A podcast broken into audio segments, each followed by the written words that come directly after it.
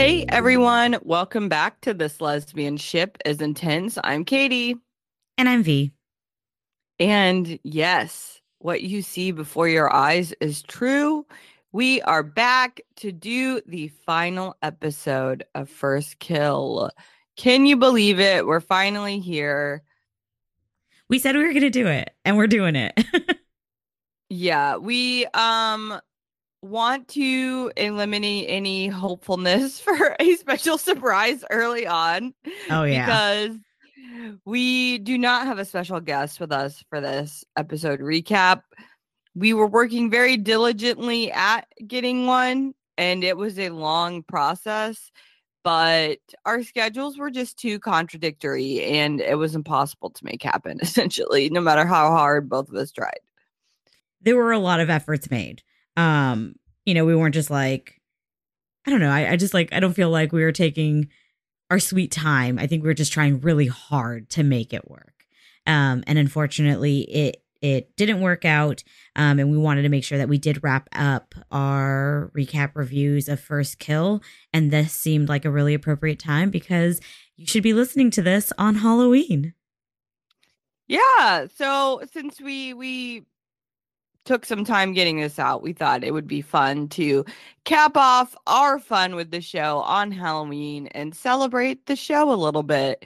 Um, so we're excited to get into it. It's been far too long and it's it's bittersweet. It's bittersweet feeling, not gonna lie. Like it's nice to accomplish something and go on a whole journey with the show, but you know, with the news that it's canceled, it it does feel a tinge sad.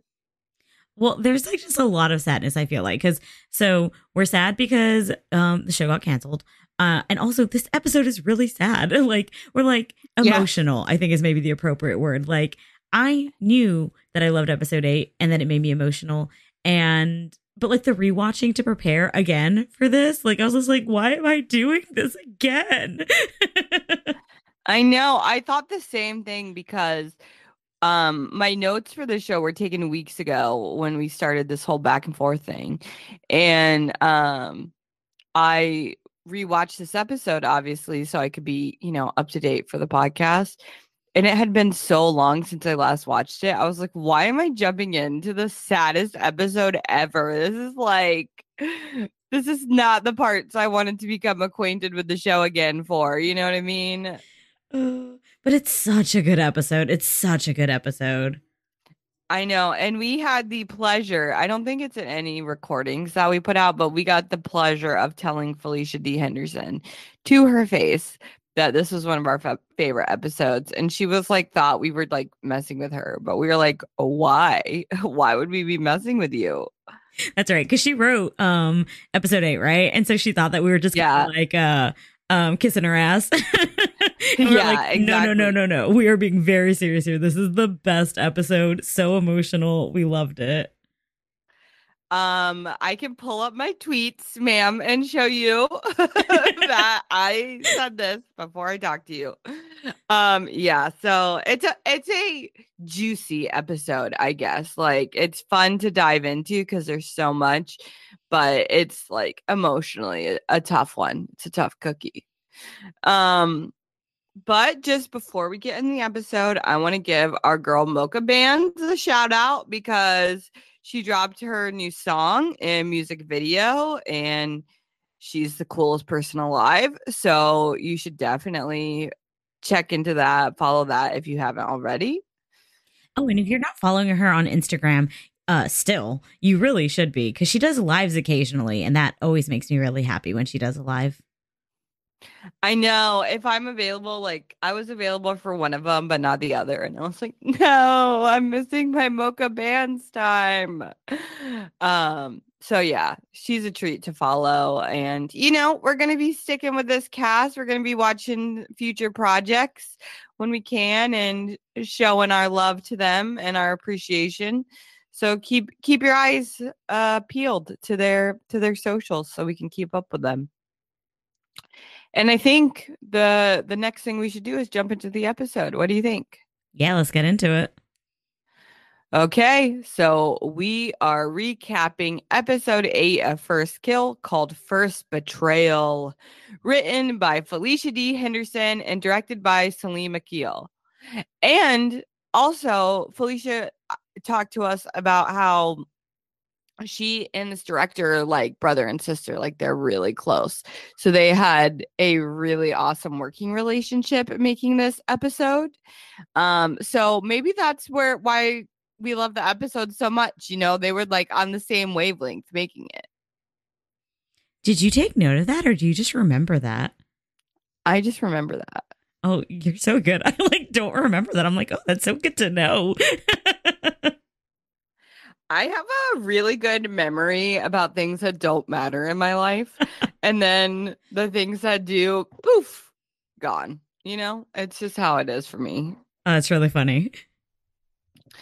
Um, so we open the episode with our Shakespearean quote of the day.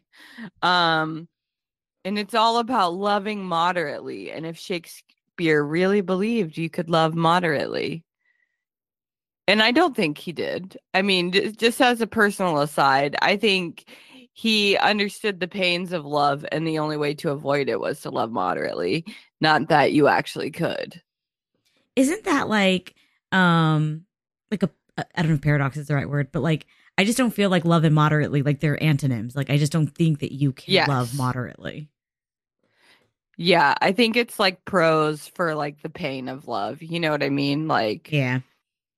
Which is why it's interfered in our um our Romeo and Juliet love story because clearly Juliet and Cal have a hard time with that concept. Um and I just got to say there's something I really love about like the rallying cry of the show of um Cal and Jules is like this love moderately quote that is like Mhm. Shakespearean, but it's been applied to like these two teenage girls and a vampire and a vampire hunter. You know what I mean?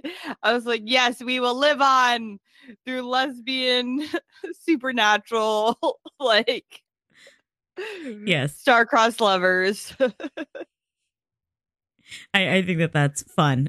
that's what I would say is it's fun. I enjoy when uh things like that don't you know like they don't go together, they don't make a ton of sense, but well, I don't want to say they don't make a ton of sense. I just mean you wouldn't expect them to go together, you know? yeah, it's not obvious why people are doing that, you know? Yes.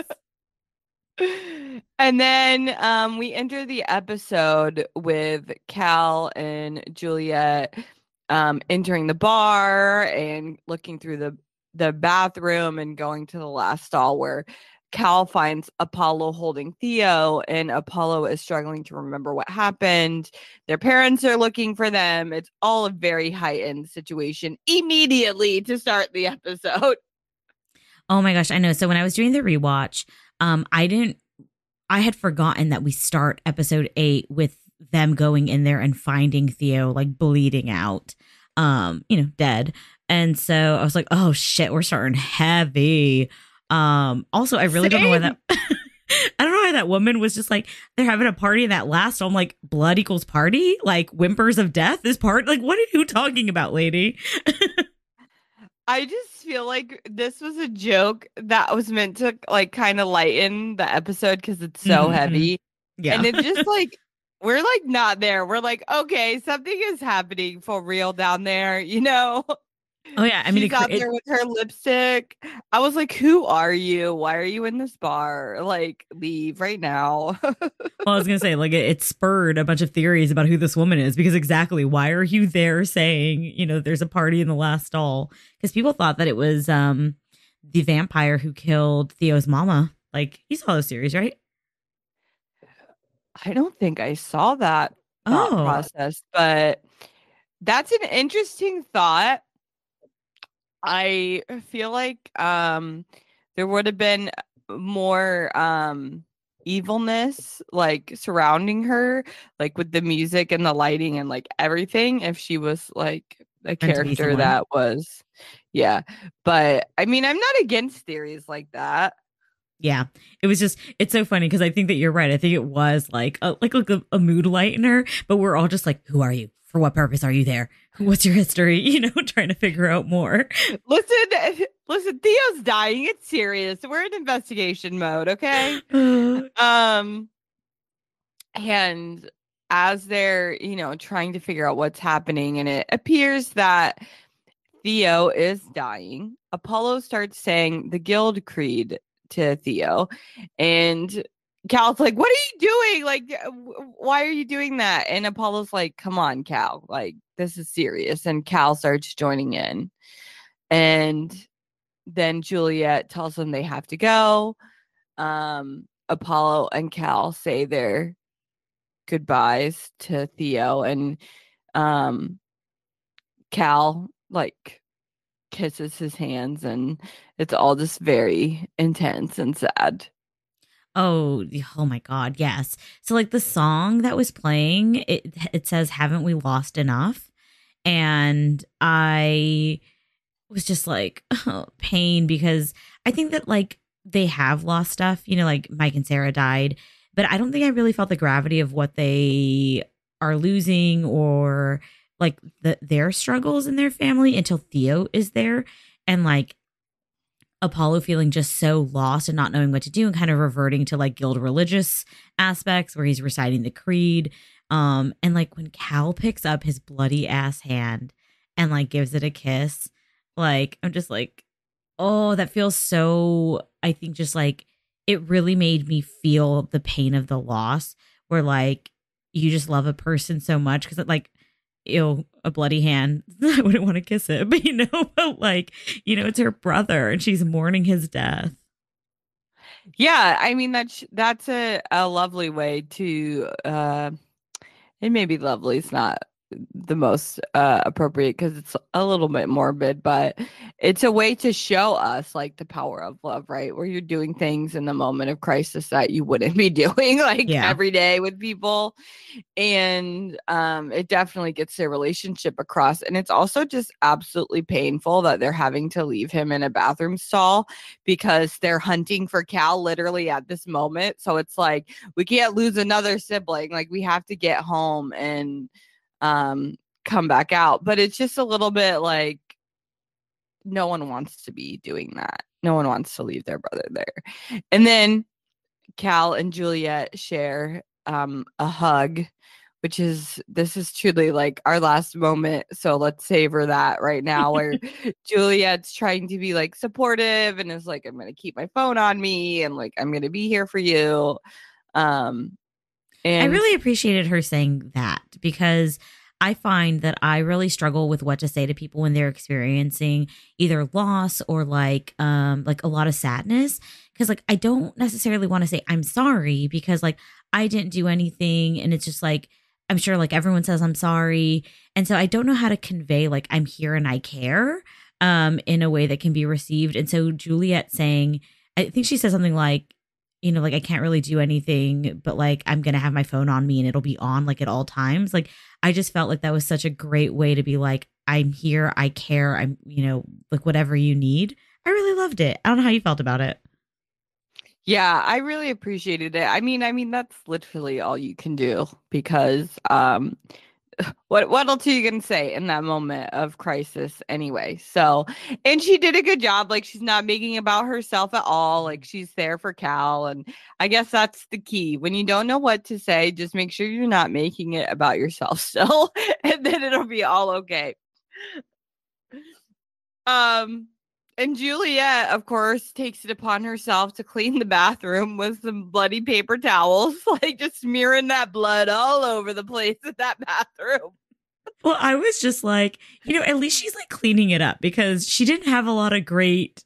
I mean, she left her phone after she bit Cal.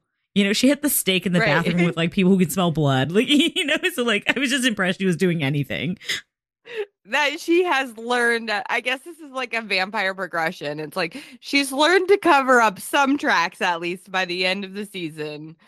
Um and she grabs the stake which is good. Um because the stake impl- implicates the burns family whether or not they did it. Like you know what i mean? Because they're the ones who use them. So that was smart of her i think to take that and then on her exit she finds Eleanor's lipstick outside the bathroom and she looks around and I think goes back inside is what we're left to believe. But I'm wondering why she decides to go back inside when she finds the lipstick.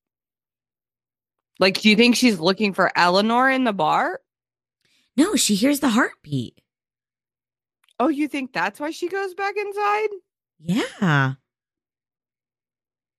I think she I think that she sees the lipstick and is like, what the fuck? Like Eleanor did this. And then you can hear the heartbeat very faint. And I think she's like, fuck, he's not dead. So she goes back to him.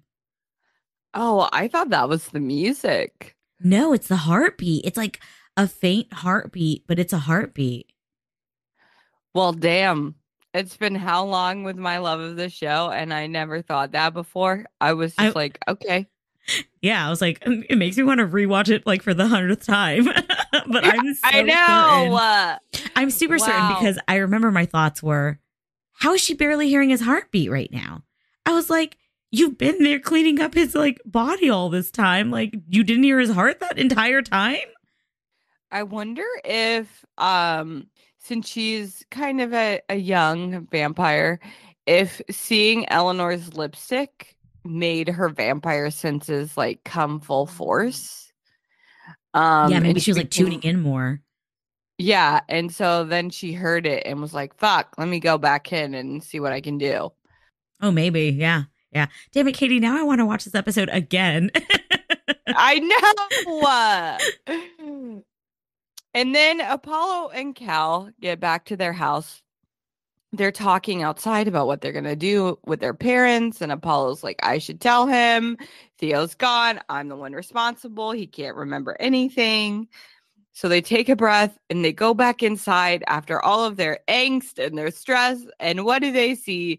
But Theo sitting at the dinner table, absolutely hamming it up. Like Theo is acting like he just popped an Adderall, and Apollo and Cal are like just shocked to their core. He's okay. I'm so fucking thrown by this. Okay. He gets there Me before too. they do.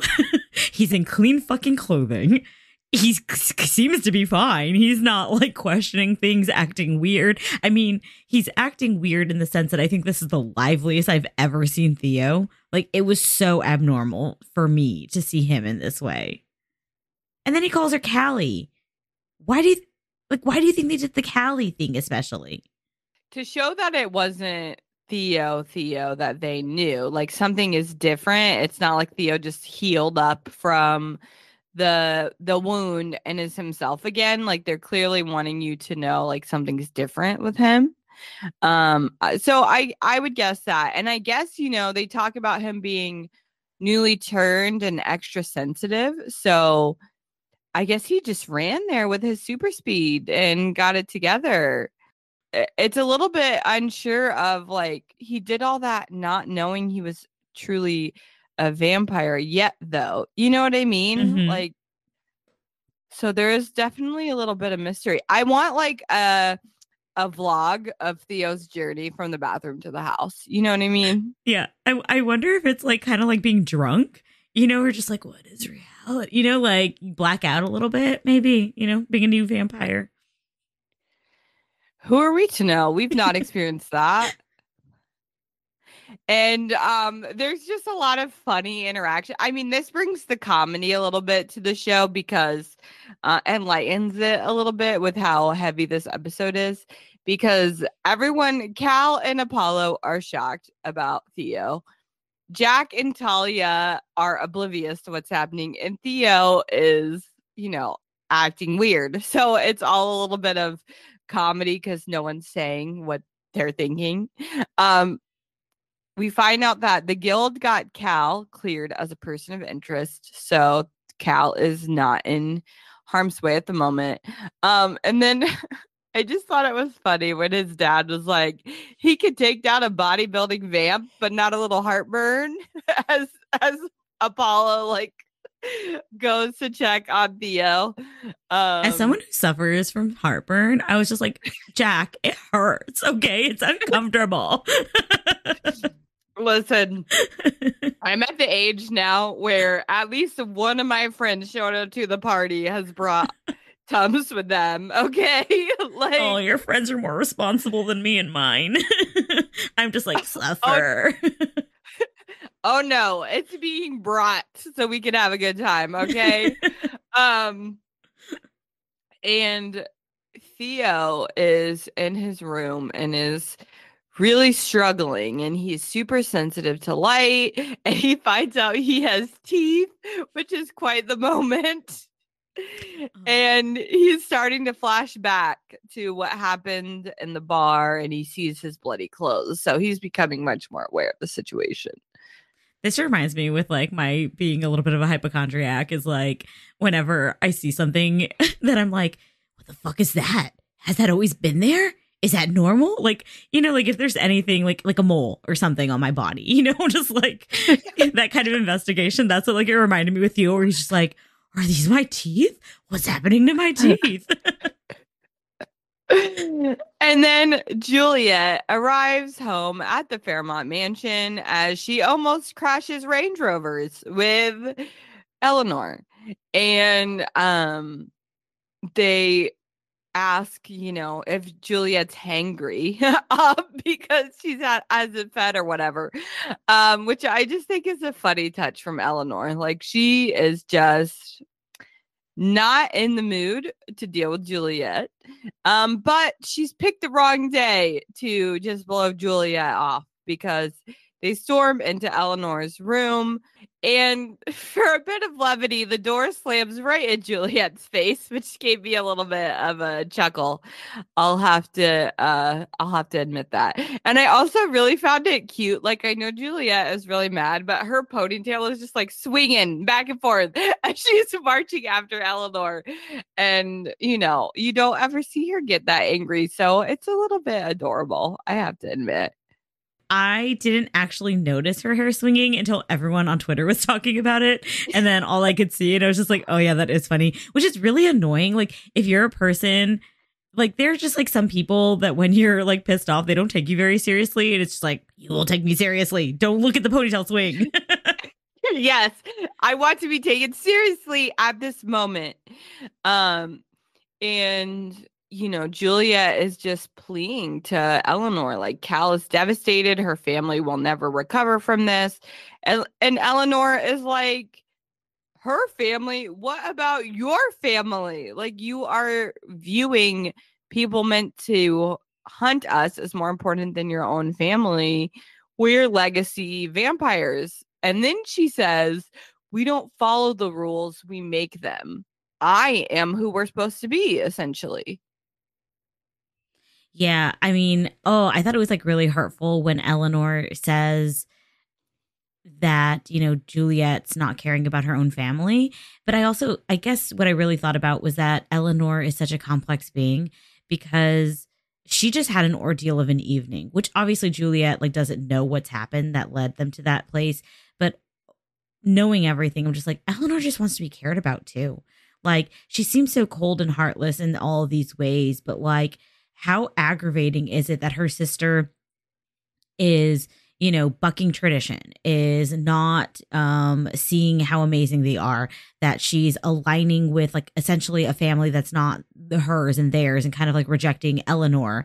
Um and then on a night where like eleanor i mean she couldn't have been killed. I mean really but like still getting attacked. Like that's that's still a thing Right. I mean, they start the Burns brothers did start it. Yeah. They attacked her first. I mean, Thea was a little bit out of line for that.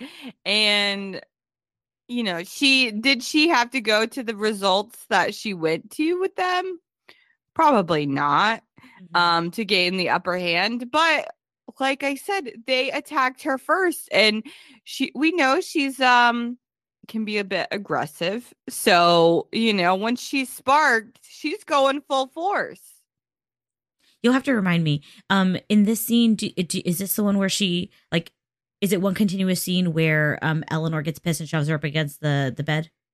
Yes, I think it's the scene. It's a continuous scene. You, Juliet says, "You are a soulless murderer, and I am done with you." And Ele- Eleanor puts her keys away in front of Juliet and says all of this because you couldn't stay away from them like you were supposed to. And Juliet says, I'll never forgive you for this. And Eleanor says, You better hope I forgive you. Okay, so like I really loved. Is your twin your only sibling? No. Okay. Um, I feel like we talked about this before, but like for me, this scene just like really reminds me of like my sister and I a lot. Um, so Mhm. like I am the youngest, and so I grew up kind of like I, I like adoring her, and like my sister was known as the bitch of the family, and she knows this. So like, you know, I adored my older sister who was really bitchy and mean and not very like kind. Um, and then it's like this is so like very much our dynamic i feel like and so um i can just really relate to juliet like having this moment of like just like snapping and just being like the person that i idealize is actually just kind of like disappointing um and i can also relate to like eleanor like like telling her essentially everything's your own fucking fault and like you're gonna walk away pissed off right now and you're you better hope I don't fucking come for you like next. And when Julia gets so pissed off, she like knocks all the lipsticks on the ground. Like that was also super relatable to me. Where it's like, you know, you just have all of this like pent up energy and anger. And it's like you want to fight, you want to hurt the person, but you also don't have a lot of power to do it. Um, so I don't know. I thought this was a really great depiction of some kind of fucked up sibling dynamics, which I also want to say my sister is less of a bitch now. We have a healthier relationship. I mean, I think that's a really interesting point because I do have an older sister that I did idolize as a child as well. And I think, you know, as you become adult, an adult, you talk a lot about like realizing your parents are human and having to view them as human beings and not your parents and that like idealizing starts to change a little bit.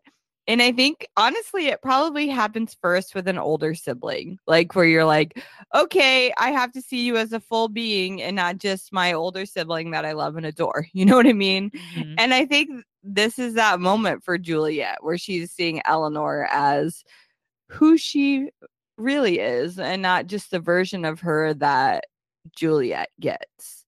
And then Cal, back at the Burns house, Cal wants to go check on Theo. And so, of course, she's like falling in line with her parents super easily. And they're like, What's happening here? Where is our argumentative daughter that can't be separated with the from the girl she's in love with? Like something's off, but they can't say anything to her because she's doing what they want. So Yeah, yeah, exactly. I would just be suspicious. I mean, I think I would go to Ice be like, is the severing like just kicking in? Or I'd be like, what the fuck is going on? Does she have a second phone? Is the girl in the bedroom? Like, I know there's something because no way would Cal give me that phone so easily. Juliet dramatically rises from the bed. Um, you know what I'm talking about? She just like sits up. That was like classic, like vampire. You know, like I feel like horror vampire movie, where she's like dead asleep and it's just like suddenly awake. Exactly. That's what I was thinking. Like the direction in this final episode was pretty fire, I have to say. yeah. Um, it just makes me think about like the potential for future seasons if they really lean into the vampire side of Juliet more, you know what I mean? It could be so fun. Um, and then of course, for a little bit of drama, Juliet sneaks into Eleanor's room and shows her teeth as the song The Monster plays. Okay, look, I feel like everyone really fixated on uh, Juliet's um, ponytail swishing, but I was really fixated on this scene in this outfit where she's like, What are you wearing? Like, it felt like something you'd wear. Like, I felt like, like as a flight attendant, like, I don't know, going. Like I just feel like it's To like a classic, like safari. op- Yeah, like it's like it's like like that kind of vacationy type look, you know, where you got the little neck neckerchief. Is that like scarf tied around your neck? I don't know how to call it, but anyways, yes.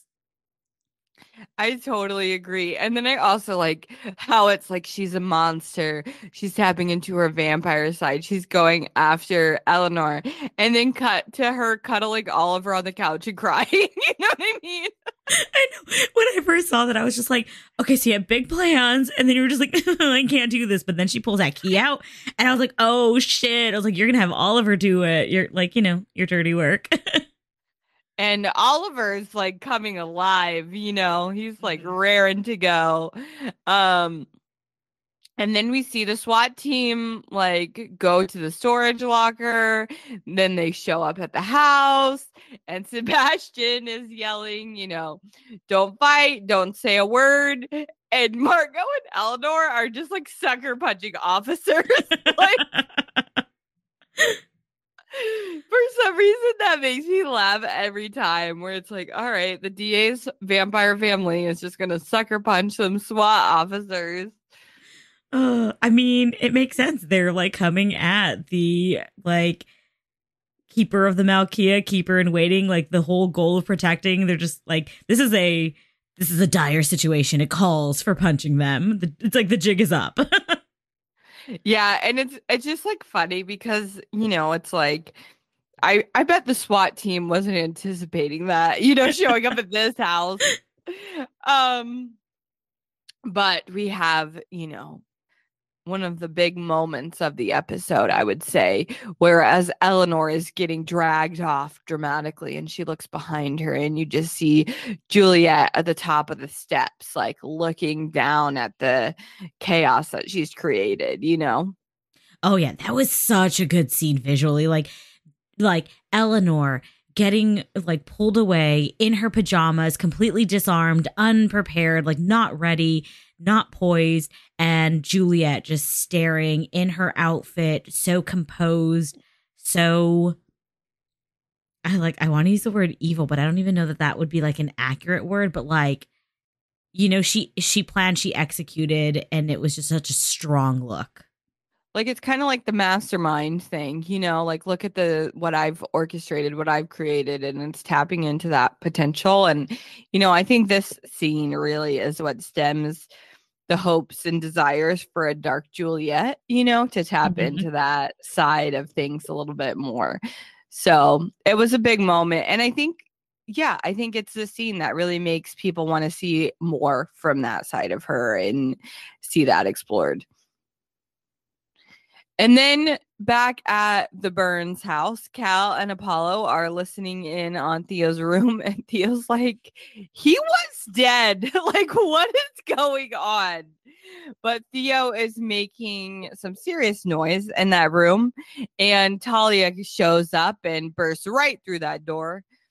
And Theo is like crying blood. He's an absolute mess in there and Jack and Apollo like grab him and tie him up um as they drag him downstairs and it's quite quite visceral and troubling to watch. I think like what made me really emotional was when Theo was like crying in his room is like he cries out for his like his mother like he cries out. And I'm just like I don't know if he's I think he he calls Talia mom right? Yeah. yeah so he calls out for her. And I'm just like ugh even in this moment you know where like he doesn't know what's going on he might already be thinking that he's turning into a vampire Talia sees him like crying blood looking a mess like but that bond, you know, like it's just like my kid is crying and my kid is crying for me. Like, let me wrap my arms around them and we will figure this out together. Like, that just made me so emotional.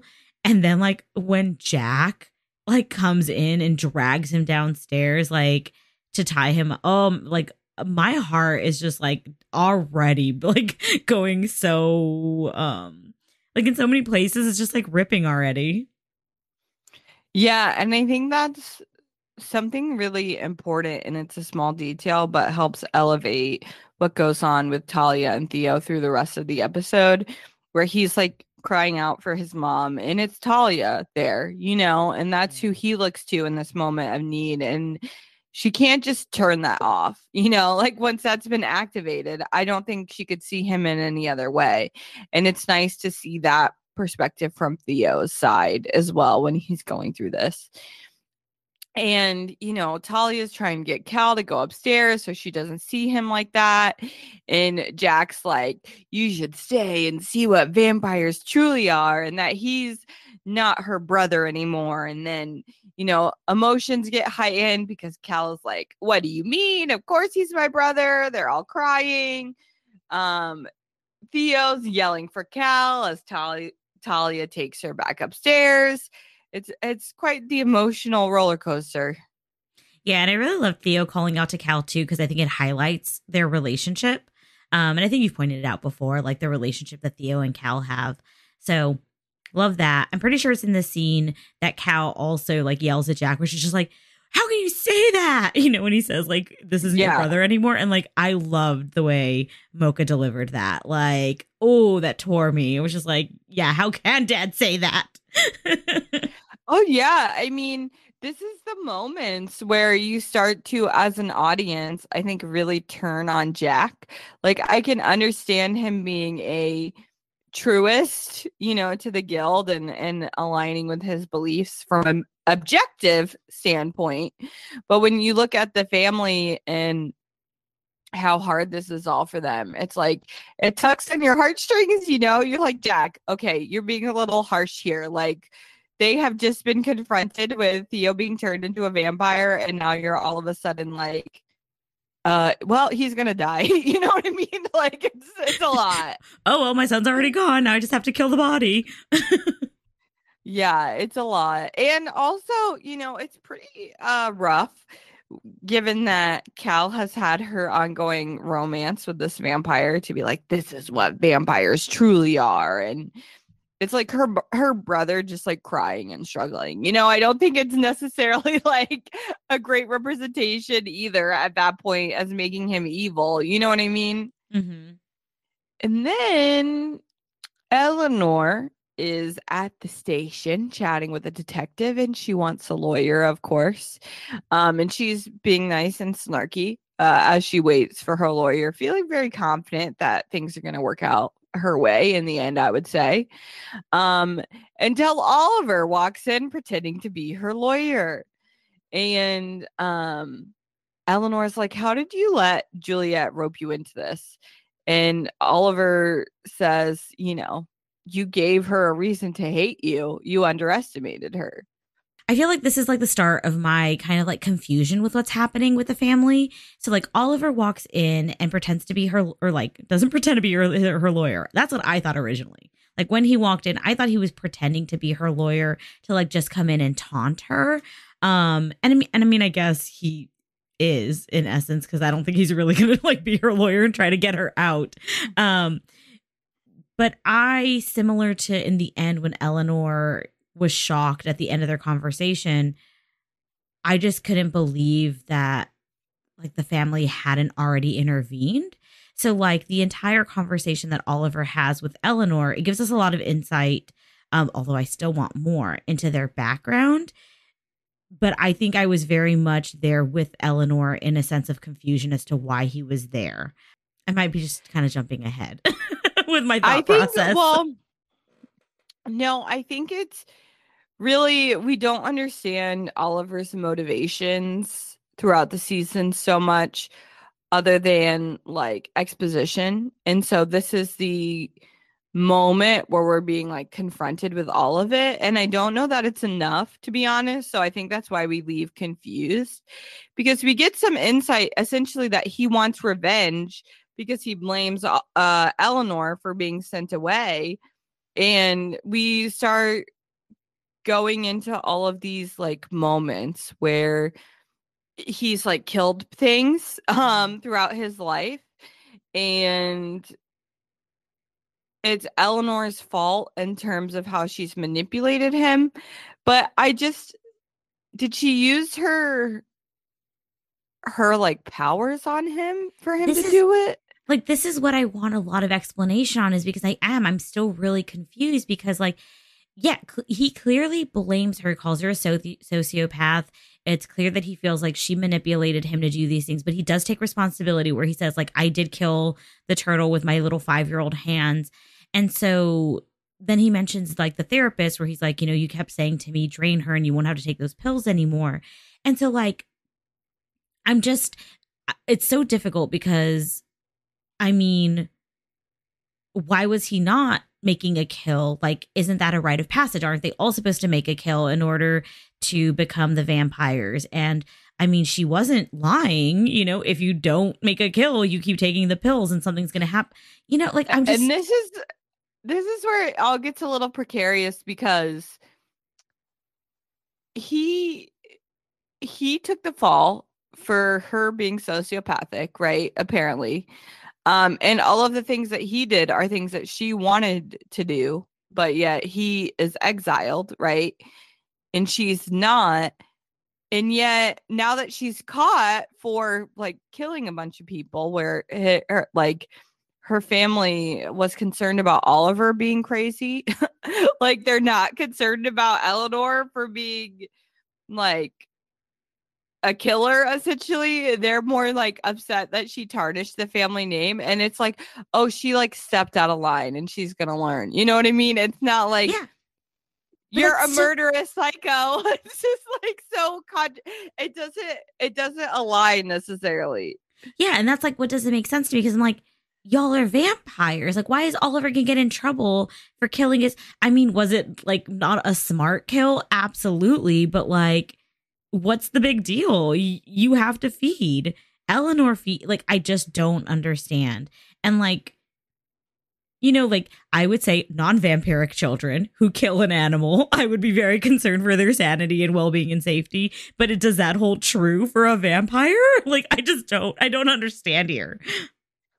Yeah, I struggled as well to really get it. And you know, they are twins, and so I you see a little bit of like a twin evilness going on, but I just need more. I think I don't know that it's I think we we want to understand more about the exile and and what we do learn just brings up more questions, I guess, and answers. And so we're just sat here wondering. But Oliver makes it clear why the family's not there. Mm-hmm. Essentially, you know, Eleanor thinks they're still coming, and Oliver is like, uh, they've already left you in here, just like they left me. Nothing matters more than protecting the Emerald Malkia. And I'm really gonna love watching you burn. And no love lost between them still. So um we're setting up Eleanor being left by her family in prison after killing a bunch of people. So, wonder how she's going to get out of this one. yeah, and I think I was there with Eleanor. Like, I think I was also waiting. Like, I thought that Oliver like jumped the gun, like he just jumped in to try and like tease her before the family came to save her, and then he went through it all. And I was like, I was like, oh shit, they're leaving her. Yeah, same. I definitely thought he was just in there as like an appetizer, you know what I mean? And yeah. then the family was going to come in. Um, but she's actually in quite the pickle, it turns out. um, and then you know, we get some dramatic montage of the girls like crying and cleaning up and being a mess. Um, and we go back to the Burns house where Jack is pacing in front of their like gun cabinet in their living room. And Talia is like, Can you please relax? And you know, she's saying, you know, when one of us is weak, the other one of us is strong. And Jack is like, which one of us is it? And um Talia's like, uh, you're really not considering using this. And Jack's like, I'm not letting this stand. And Talia says, Surely you're not talking about killing our son because over my dead fucking body, there you made me say it. You are not killing my child, bitch. Oh, yes. I loved Talia like saying that, where she made it very clear. Like it there are going to be problems if you pursue this. Um and I think I liked it in this moment because I felt like it was really clear here how this parallels when a family finds out that their child is queer and they are not okay with that. You know, this belief that by kicking them out, by not supporting them, is taking care of them and doing right for them. And this continues, but Jack believes that by killing what is this vampire in his son's body is the right thing to do. And Talia is like, he is our son and always our son, and we will love him no matter what. And we have to figure out what to do with this whole vampire thing. Absolutely. But you can't kill our son. Kind of like someone who is, you know, like, we can't kick out our child. We can't abandon our child. We can't denounce our child. Like, they're still our kid. regardless of whether or not we understand or agree with being queer. Yeah, and I mean the idea of Jack flipping the one of us has to be strong when the other is weak. On Talia really is illustrating like how indoctrinated he is into the belief of the guild and of the monster hunter and how truly evil he sees vampires just in general. So he can't possibly um view that as his son still um i think it's uh, very well illustrates that it doesn't make it easier to stomach but mm-hmm. i think that's really showing us the difference and how in that position he does think he's being the strong one while talia is being weak and falling to the like monster side of things you know the second that theo is touched so they're honestly um shout out to um Aubin and Jason here because they really have some scenes in this final episode mm-hmm. where they are from the opposing side of things and they're they're trying to meet in the middle. Like I think it's clear that both of the characters want to be on the same page, but they're not on the same page. They want the other to be right along with them, you know what I mean? And and they are not getting there. Okay. So the next scene is Margot and Sebastian, right? Which in which in contrast is fucking hilarious. Okay. What do the Burns do when their child is in trouble? And what do the Fairmonts do when their child is in trouble? Yeah, I'm pretty sure this scene is sandwiched in between two like intense Talia and Jack scenes. so it's just like oh, really? I, I just have to laugh. and Sebastian ponders, you know, if this happened because he's a human and they made, you know, vampires with a human, you know, blood and and Margot's mom always said this would happen. And um Margot's like Eleanor is going to have to learn some lessons on herself. She stepped out of line. We have 6 months until we have to meet with the council. So until then, all our focus and hopes are going on Juliet. You know, young love never lasts. And yet Sebastian reminds her that theirs did. I um, thought it was um, so weird that she said that.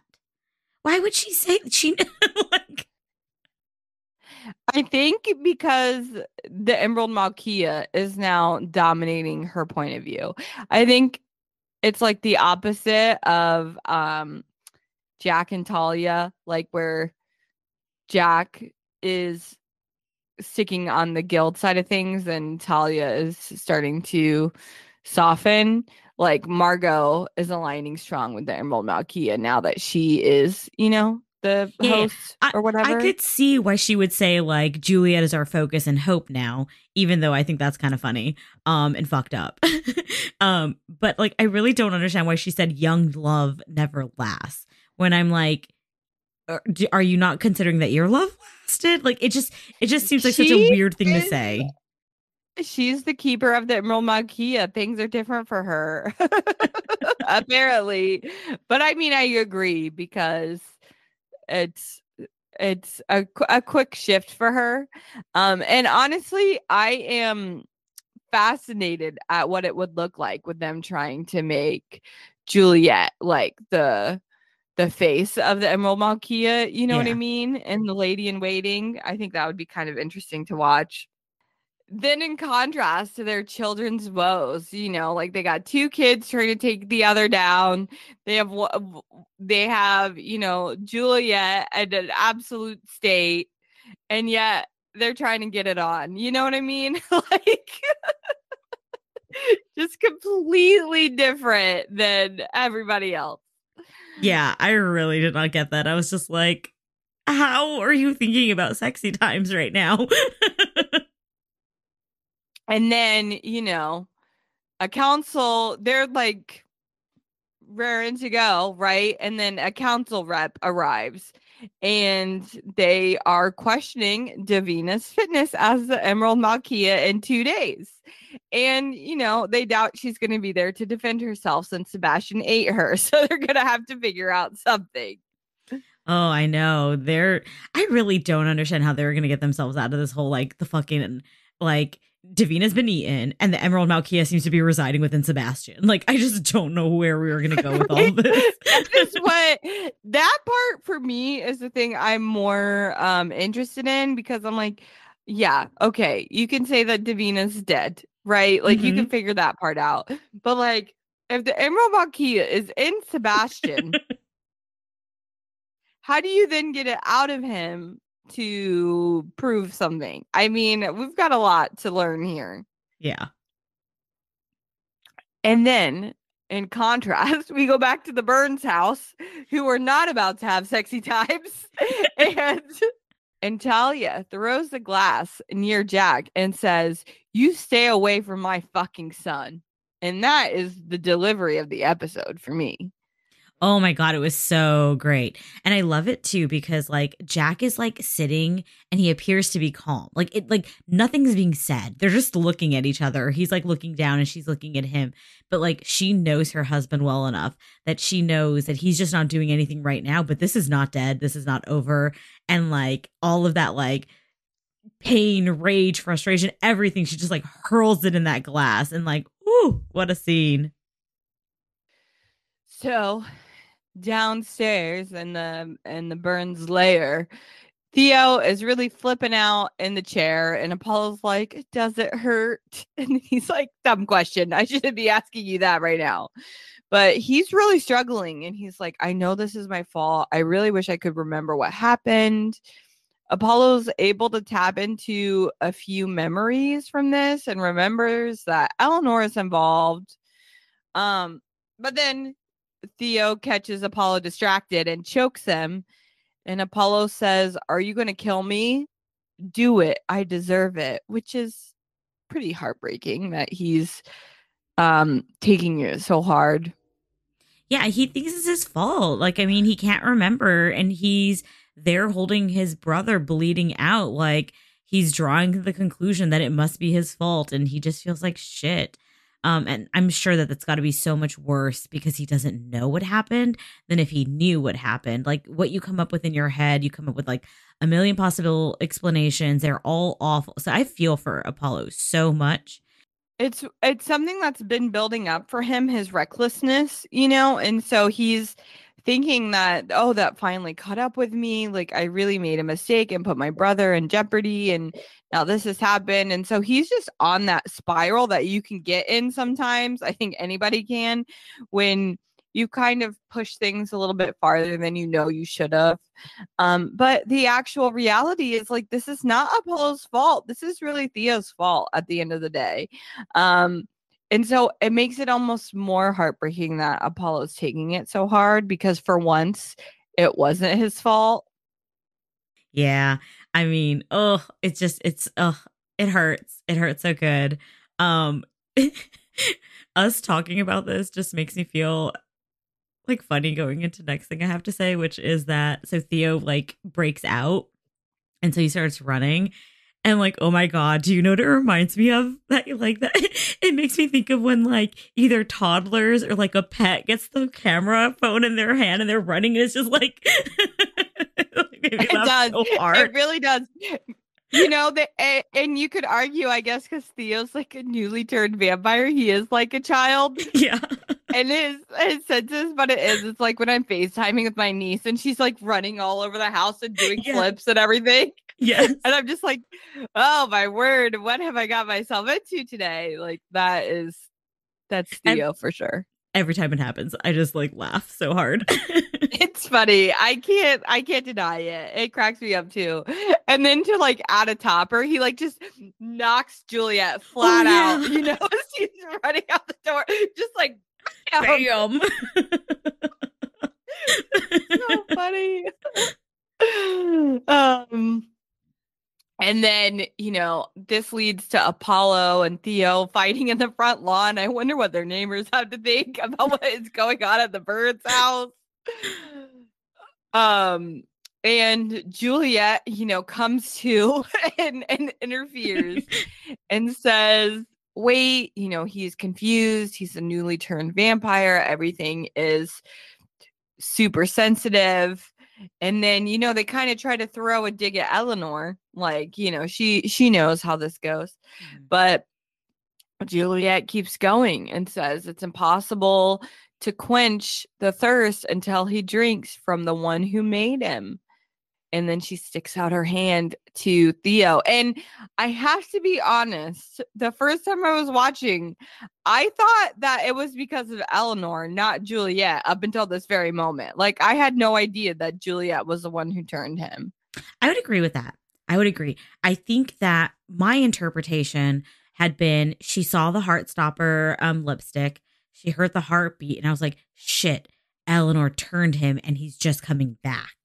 And so that was my entire interpret. I mean, I would say that I even ended this still believing that that's the truth, but Juliet mistakenly believes that she, you know, like, I don't really know what the truth is.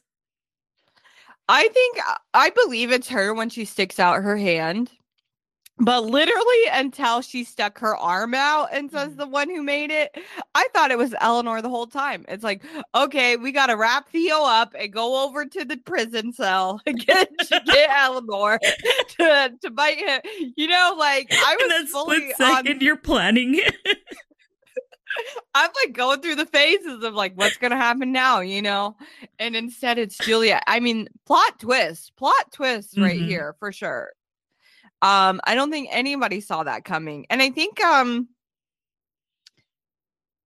I think I remember reading from an interview or something that Sarah Catherine wasn't necessarily like sure that Juliet would do this at first. I think this was it. That she felt a little bit weird about her- um Juliet doing this um to Cal's brother. Well, Um I mean, I'm still like, okay. So the, so we're going to get into this in a minute, but like they essentially the way that they talk about it is that Juliet knew there was a chance he would become a vampire as in it was not a 100% guarantee. Her goal was to help him die um and not like, you know, struggle struggle through his death and pain. And so she wasn't trying to make him a vampire, she was trying to help him die. So like it's not like Juliet chose to make him a vampire. I don't know. I just don't feel that it's you know, I wonder vampire. if I and I don't think she did choose. I think it's like yes, if you there must be something in turning someone Mhm. where like if you don't drain all of their blood to kill them, they can turn into a vampire like that. I think we need to learn more about how vampires are turned in this world to truly understand what Juliet did. Yeah. Um but if it that's my interpretation, I would think that maybe Theo losing so much blood from the stab wound interfered with how you would drain someone just normally and that's why Juliet like couldn't tell, you know, whether he was dead or not. Um I'm gonna, don't I'm know. gonna Google how do you traditionally create a vampire? my my Google. Yeah, like I would be really curious to dive into that aspect more, but essentially it's just a rookie mistake. like that's really it.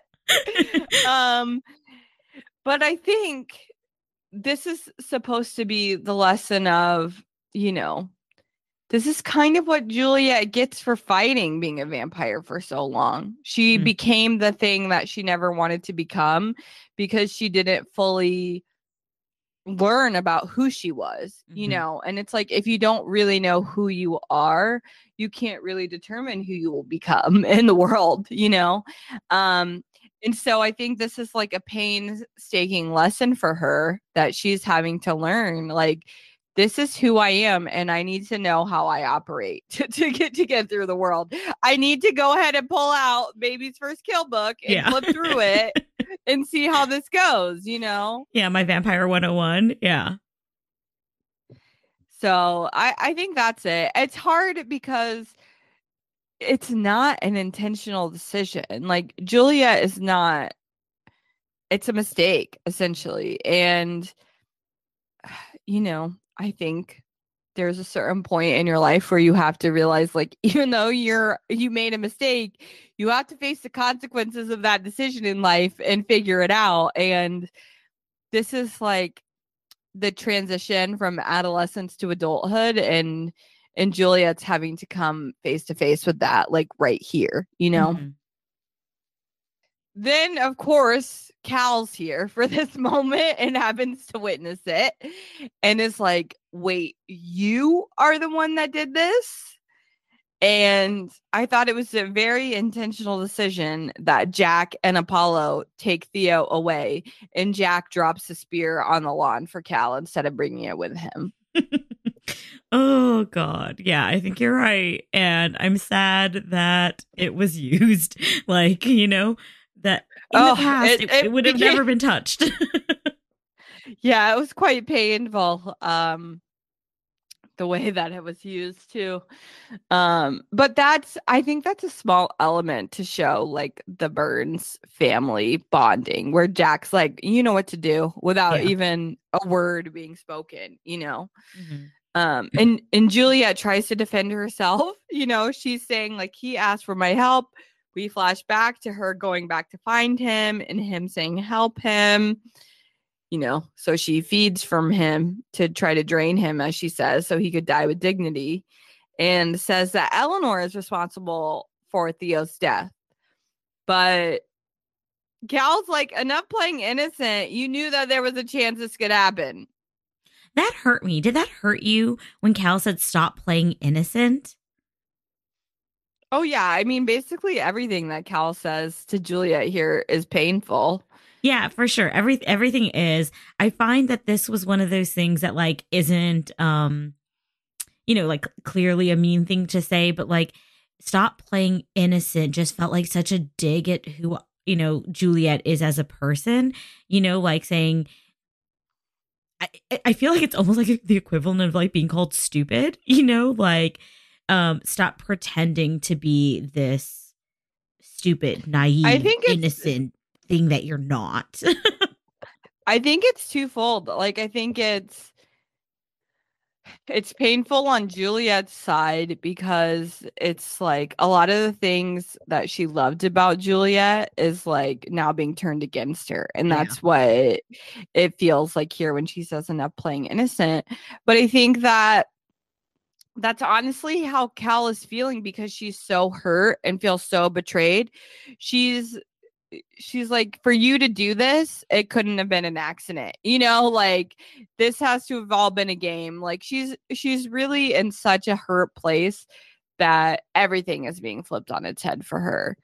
Yeah, um I'm, I'm actually like starting to laugh right now because um I, I think like you've probably experienced this and I'm sure I've talked to you about it where like I can do or say things that are really inconsiderate sometimes and like it just kind of like flies over my head and I don't realize it. And like the amount of times with like because my wife and I have been together for like a very long time um where she's just like if someone were like you know if I were an outsider to this I would not believe it or understand it because it just seems like how? How could you be that inconsiderate? How could you truly not realize this thing? She's like but I know you. And she's like and I know that that is 100% true. Like you really really just did not think that through. You really did not I uh, hear the words coming out of your mouth. And I'm like it's true. I just want people to know I'm not mean. I'm just kind of stupid sometimes yeah so so I and guess they, yeah I- and they really do build you up to believe like Juliet could be naive enough to do this. Like the the groundwork has been laid throughout the season that she's pretty naive to the workings of, of vampires and the, and the weight of that. And now it's all kind of hit the wall for lack of a better term. Um and and then basically Cal is is fuming and she's like, "Why are you still standing here? You've turned him into the thing that he was raised to hate and trained to kill. Um the thing that killed his mom." And Juliet like can't let it go. You know, she's she's holding on to what she and Cal had and she's like, "I love you. I know you love me too. I will s-" and then and then to top that love declaration off, Cal goes, I will spend the rest of my life trying to find out how to kill you and every legacy like you. Oh my god, this is just all so much like like so much pain. Like and I understand where Cal is coming from and like yes, like you turned my brother into the very thing he hates and that's awful. Um, but I'm also aching because I'm like, the alternative was he was dead. Like, can we not figure out how to live with a vampire? You're in love with one. Like, so I'm really just so sad that this is happening right now because it's so painful. And then my heart aches for Juliet because you're right. She's clinging desperately. She's just like, you know she's trying to explain herself. That's not working. She's being called like like she's playing innocent. And so all the last thing she has is like remember our love. Like remember our love and put all of this aside for a second and let's figure things out. But cal's so deep in pain. She's you know her brother's like gonna be killed or he's a vampire. Like this is not a good place to be. And so we go from is my heart safe with you? Like one day you're gonna figure out how to kill you know legacies. And cal's like you know you're safe with me to suddenly no i will be the one who's actively figuring out how to kill you and all of your family. Uh, and it's just like it's tough because i think if you uh, like all along you uh, cal has had a hard time reconciling Juliet with the fact that she's a vampire, you know? Mm-hmm. And I think in her head, the way she was able to do that eventually was to just view view Juliet as different and like almost like disassociate from her vampire self, you know, and not really reconcile with what that means for her to be a vampire. And in contrast, I think Juliet um probably did the same for the monster hunters. Um because you could see like Cal would talk sometimes generally about monsters in a way that would kind of hurt Juliet. Yeah. Um, but Juliet would kind of write that off instead of taking that literally like she's a monster hunter. That's why she's saying that. You know what I mean? Mm-hmm. So I mm-hmm. think it's a two-way street with how they were doing it. But at this very moment, they're confronting both of those things together and what that really looks like and that's why it's so hard it's like okay you're a monster hunter you know and and juliet's like if it'll make you feel better you can go ahead and stab me with that spear even though you know it won't kill me yes oh my Woo, god i can't believe that boy. like yeah that forgot to like say that like so like when cal picks up the spear and like you know puts it there you know that's what leads to the whole like cal's saying that she's gonna figure out how to kill her but like when she picks that up just like symbolically you know it's like this is how much i'm like done with you. And then juliet is just so like you know like giving it's just like i don't care about myself. All i care about is you. Like do that. Put me through pain. I don't care. You know? That was just so like this and oh this entire scene was just so wonderfully emotional. And i forgot that my note for this is in all caps Juliet, give her some space. like, just walk the fuck away and let her process for a minute, please. But I think it's true. Like, even though a lot of people had a hard time with Cal saying, like, I'm going to figure out how to kill you in every legacy like you. I think the sign here is that she doesn't stab Juliet. And so since she doesn't go through with it, she has to say like the worst thing she could think of, you know, to mm-hmm. get her point across. So her words are like a little a literal spear in the chest. You know, that's yeah. what that's meant to represent. So I don't think it's really reflective of what she wants. I think it's reflective of her heart being broken and she's like doing whatever she can to make herself feel better even though it's really not making her feel better but like that's that's the train she's on you know what i mean? Yeah. And then we have jack locking theo up and saying we're gonna put him down tonight. Like dear lord it's just too much for me. And uh, theo's pleading with him and and jack's like, you know, we promised that we would avenge his mother's death together and drink the scotch. And if I really love him, then I have to kill the beast who has taken him. And meanwhile, Talia's like, I'm his mother, Jack. Like, he's also my child. I have been since he was seven years old. I'm not going to let you take my baby. She, ple- she, you know, goes to Apollo and pleas for his help. And he says, I don't want to live without my brother, but dad's right. So he's falling in line with the guild. And Talia then says, you know, I will stand by you if this is what you believe, but my heart is definitely against this. Okay, so I'm already tearing up, which like I'm normally a super emotional person, but I also wonder if it's because I'm on my period. and I don't like keeping that in the podcast. Um, but like, oh my Girl, god, same. I feel you on that. this is just so emotional. Where she's just like, I've been his mother since he was seven. Like, this is her son. She doesn't treat him or view him any differently from her biological children. And oh, when they start doing like where she says to Jack that she wants to do it alone and he's like, no, she's like, well, let me say my goodbyes. Katie, like I'm already like seeing their faces together in the flashbacks. Like, Mm. oh my God. She's like, I love you with my whole heart. And she kisses his forehead. Like,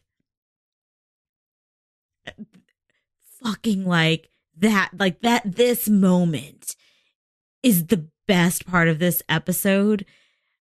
I, it's so wonderfully emotional and just shows like the power and connection of, you know, familial bonds. And I just, I, did you know? I knew she was going to run off with him. Like, I knew she was I knew not. she was. I knew she was not gonna let him die. Yeah. I was like, this shows the reason. Well, I love this scene for a lot of reasons. I think you get a clear vantage point of all of the characters, and it sets up the Burns family for an interesting dynamic in the next in a next season. You know, Mhm. because you understand where Jack is coming from. Like he refuses to separate the beast from the body. You know, it's the same thing for him. Apollo, I think, is so disheartened. You know, like the only thing he has left after getting into this situation with his brother is the guilt and to like pour his heart and soul into it. Like, I really think that's where you would see him in the next season, like becoming more indoctrinated into the guild after what he's seen Mhm. with Theo. Um, and I do like his goodbye to his little Burns brothers forever with Oh, Theo. That got me a little Oh, yeah. bit too. Oh, Can't and I lie. want to say you're you're so right about like Thea or Apollo for a next season because it was reckless, reckless, reckless, and then he believes that his recklessness, because he doesn't remember, led to um this happening to um Theo, and I could see how that would really turn him into like I need to be more serious, I need to be more focused. Look at what vampires do. Yeah,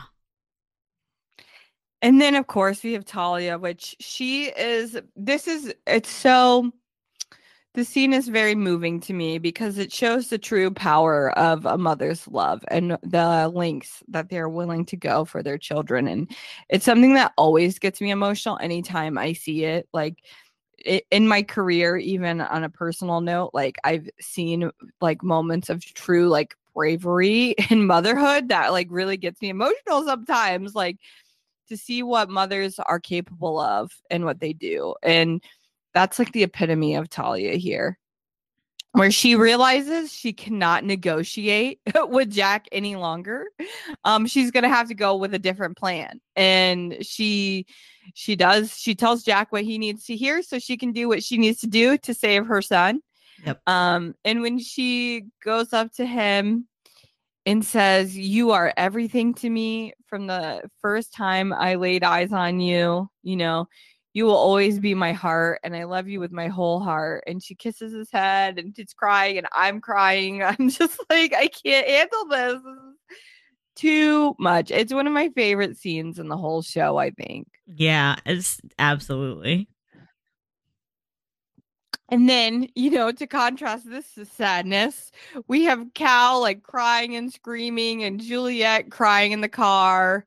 Um, and she's like turning the music up to like drown out her sorrows. And I was wondering if like she's trying to a, a part of me wonders if she's turning the music up because of her vampire hearing, like she can still hear Cal. And so she's like trying to drown that out. Okay, so when I watched this, I don't know that I thought about that. I was too busy sobbing over what happened with Talia and Apol- and um and Theo, and so then yeah, we still recovered, and then we go right to the scene. yeah. So I don't think I was paying attention to it with like the same eye that I might otherwise. But then I just I like just kind of thought of it like you know like when you're like raging and like crying in pain, like you blast your radio in the car and you're just like screaming or maybe I'm like I don't think I'm the only one who does that. Um but then I saw on Twitter that people were saying that or maybe you're the one who told me. I can't remember. Um about how they wonder if Juliet could hear Cal screaming and so she raised the volume to drown her out and I was like fuck me man that is a better interpretation. It's more painful. I love it. Yeah, exactly. Like I truly believe it could be either way. Like I don't care. Um, but I like the more like angsty Yeah, interpretation of it. Absolutely. So that's what I'm gonna stick with. Um, and then of course, you know, we're ending with the narration that violent delights have violent endings, therefore love moderately. And we're getting all of these Caliette flashbacks, you know, to make the sting hurt worse um, which you know I'm not going to complain about a little bit of drama sometimes. Yeah, like feed it, feed the wound. Let I know. it hurt You and I both enjoy the angst. And then um, we go to the ending scene where Talia is dropping Theo off at Oliver's. And she tells him, You will always be my son. I know you have to feed, but don't hurt anyone. Uh, you know who to look out for. You're tra- a trained warrior. And she points, you know, to his heart and it's like, Never forget you're human in here. And Oliver takes Theo away and says, You're the best mom I ever met, Miss Talia. I'm happy to help. oh, I'm like, I'm so emotional. Just like it makes me think about like a parent giving up their child like for adoption or something, you know, where like, you know, she's giving up Theo to Oliver, someone who can take him in, keep him safe, teach him all of these things because she can't keep him safe. She doesn't know how to educate him on this. She doesn't know what to do. And so she's doing all that she can, but she still loves him and doesn't want this and doesn't want him to forget her. And so, like, my heart is just so emotional. I think I forgot to say this earlier, but I was thinking about, like, you know, keepsakes that you give, you know, hoping your kid, like, will remember you. Um, and I was thinking about the whole, like, when they were fighting, when Theo had gotten out of the house, was the silver that had gone um, around his kills. Um, and I just wanted to like point that out because I'm assuming that's going to scar. And like, I just think that it's a visual representation of like the two sides of him. You know, she's saying to him, like, Mhm. remember who you are, you're human in your heart. And so this whole like who I was, who I am, and combining the two, it's just an emotional moment, man. I know. And you know, Theo would probably have one of the most interesting journeys in uh season two, trying to like atone for who he was as a monster hunter, who he now is as a vampire. Um, you know, I think it would be quite the journey for the Burns family to start learning the humanness that Mhm. can be at play with these vampires. Um, and it's a lot harder to kill someone when you don't think they're a monster anymore. You know, Yeah. um when you see that there's good in them too and so even if um it takes a minute you know they talia will always have in the back of her head well theo's a vampire and theo is good and theo's has a good heart you know so Mhm. i just think there's a lot there um and i think it's very interesting how oliver says you know you're the best mom i ever met and this is why i'm doing that for you like he sees the links that the that she's going for Theo and she's seen the links that she'll go for her children before and he's not seen that before from his own parents um although i think uh he is a bit misguided in how he is uh living up to that because he takes Theo to the backyard and is like welcome to your new family brother I came back to Savannah for one reason to ruin some lives. We're going to run this bitch, and his backyard is filled with a bunch of freaking monsters. So, Yeah, I, I do wonder how that would play out in a season two. Um, you know, with Theo figuring out how to be a vampire under Oliver's guidance when Oliver is trying to destroy his family for what's happened. yeah, I just like feel like things aren't the same. Um, so it's like, where would Theo fall? You know, would he be on the crazy Oliver side and yeah. go that way, or would he just be like, you know, the roommate that's like, oh, he's up to something crazy. I'm just gonna mind my business. You know what I mean? Like, oh, I don't know. But but like, but this leaves this in such a good place for like the finale. Like this, like for a season two, which is why we're, we're so upset. Is this leaves us in such a great place for everyone. It's a really interesting place because Oliver is a threat to both the Fairmonts and the Burns. And so they have kind of like a joint, it's like a joint antagonist almost, you know? But yeah, Theo's there. You have Cal and Juliet at odds with each other. I mean, it's it's a very interesting place to leave the the season in for sure. Um and you know, it gives the opportunity for more mystery, you know, more monsters to learn about. We didn't really dive into too many of the monsters that exist in this world in season one, you know? Oh, yeah. There are all these things in that backyard. And I was like, okay, who are you? What do you do? it really makes me want almost like a Buffy style where it's like, you know, the monster of a new episode where you get to learn mm, yeah. about, you know, a new a new mythical beast in the world. But yeah, it was a great ending, a, a nice suspenseful ending. It leaves you wanting more. I would say I don't know how else they would do it, but I my one complaint about this episode is I really did think the episode should have ended with Cal and Juliet, like as like their show, and they get the like final moment of the show. Mm-hmm. Um, so that's how I would have preferred it to end but I don't necessarily have a problem with how it ended because I do think it is setting up the suspense for the next season. Oh, that's interesting. I love the way they ended not on Cal and Juliet. And I think that it was um because like I think that it just it reminds you of the bigger picture, you know? So like it's interesting, you know, you like it with them uh to be more focused. And I like the kind of the broader um looking out of it. Um and I think just speaks to how the show was so much more than any one thing. Like, you know, like this wasn't I think when I usually think about shows that are family based is I think of a sitcom. Um, and this isn't a sitcom, yeah.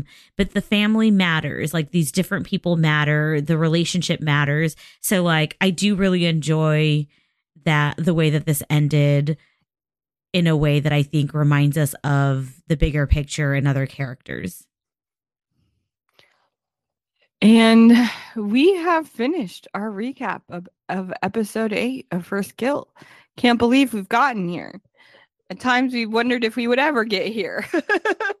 oh my God, I know. It's been such a long time coming. And this is just like always one of those bittersweet moments where it feels really good to have wrapped everything up because um you know like i like to see things to completion um but it's really sad because it's the last episode I know. It was so fun to dive back into the first kill world again.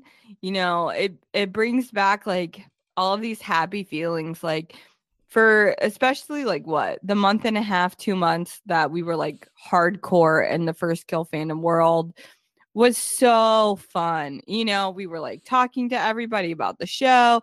Everybody was, you know, analyzing the episodes we got to, I mean, think about this. Like, we got to interview Sarah Catherine, Imani, and Felicia. Mm-hmm. What the fuck? What a cool experience to the show that we will always have. Oh, and this just reminds me. I'm just like, the first kill fandom, the fans, they're so great. They're so supportive. Like, I just, I, this is just me just being still aggravated. And I think that I'll always be aggravated that we didn't get a season two. Um, I think it was deserving. I think that has a good fan base.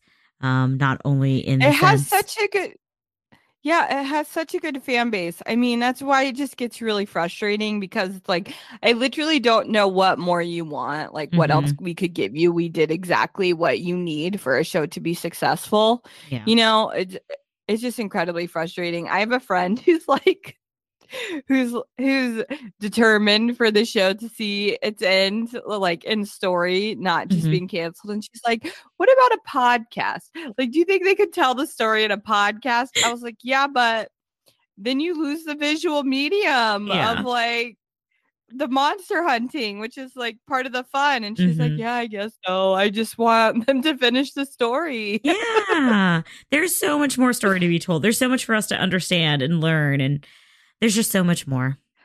And this is one of those things where, just to get on my soapbox again, where I'm really tired of what TV has become with all of these competitive streaming networks. Mhm. It's like, and it's like the TikTok effect, right? Where it's like, I want you to go viral and have this like incredible impact overnight. And if you don't do that, you're done. You know, Yeah. you get no more chances. Like, a lot of times now, yes, things always got canceled in their first season in television sometimes, but plenty of shows had the opportunity to come into themselves over time, right? And learn from their first season what worked and what didn't, and then make the show better. And there's so many shows that are really popular that get better with time, including Buffy the Vampire Slayer is one of them. Several comedies are like that, like Parks and Rec and The Office are both two I can think of at the top of my head that get better with time. You know, like Mhm. there's just so many shows that fit into that category. And what really hurts me the most is I feel like once First Kill knows what worked in its first season, Mhm. they would have really been able to deliver a top notch second season. You know what I mean? Oh yeah, I absolutely think about that. I think about how I feel as if those shows should be given like at least three seasons. Like I feel like three seasons is a good amount of time. You know, your first season, um, you're just putting that out there, and then you get fan response, and you see what works, you see what doesn't, you see what resonated, what didn't, and then you have like a season two at least um, to really enjoy what's there. Maybe a season three to wrap it up. I'm also a person who doesn't like when shows go on forever and ever, um, because there are some things where I'm just like, how do you keep getting renewed? Um, my point being, I'd like for there to be more investment in shows in the beginning. You know, Yeah. And I just don't like the idea of how things are being created anymore. It's not being viewed as a creative process at all. Like, at least previous studio heads would view television's success uh, through the model of creation a little bit, you Mhm. know? Like, now it's like, I don't care about the product at all. It's just like, are you successful? If so, renewed. Yeah, if will I not, make money? Oh, well. And I get that money's important. I And get it- it, but like it's not everything. but also like this is art in a way Mm-hmm. like film television it's all about art and creation and like when you start to lose that like what do you end up producing in the end a bunch of garbage Mm-hmm. right like nothing that really has a point. point and that's so- so far from where netflix started it just shows how you know evil corporations are they fucking co-opt anything but that's a rant for another day i guess yeah. Um. So I, I don't know how to wrap this up. Yeah, I mean, I think too, we're just kind of stalling because it's hard to say goodbye. And I don't think, I don't think we want to necessarily say goodbye to First Kill forever. We love the show. We had such a good time with it. But, you know, we're a podcast and we got to keep talking about new things to be able to have a podcast. so we've got to kind of move forward in our podcasting journey. Um, but we had a great fucking time talking about first kill with you all and you know a lot of you are still loving this show you're still fighting for this show and you know i say do what makes you happy in life because life is short Yeah, absolutely. Um, it's been a really great time, and uh, this is one of the things that I love about fandom is that whenever you get really immersed in fandom, you build relationships, and there are definitely people that I follow and follow me back now, and I feel like I've gained kind of more people to my little online community through First Kill, and I look forward to us seeing each other in other shows. Um, so thanks. Yeah, that's true. I feel like, you know, over time with all the different shows that we've covered, we've made new friends and um I think like most of our core our core friends were from the bold type, Mm-hmm. and then you know we just got a slew of new friends with First Kill. Like it was awesome, and the community's awesome, and I'm so happy to have gotten to get to know some of you. Those of you that you know are too shy to interact, we still see you, and we appreciate you for being on this journey with us as well. Um, and you know we hope to see you again with another show in the future um whether it's the one we're doing right now or the one we're doing down the line we just hope to have you along with us whenever whenever you want to be there Yeah. So I guess that's the end of this. See you in the next one. I guess so i guess so so you can keep chatting with us on twitter at this lesbian ship on instagram at this lesbian ship on Patreon at This Lesbian Ship. And please subscribe, rate, review, download our episodes on Spotify and Apple Podcasts. And we'll see you next time. Bye, guys. Say bye.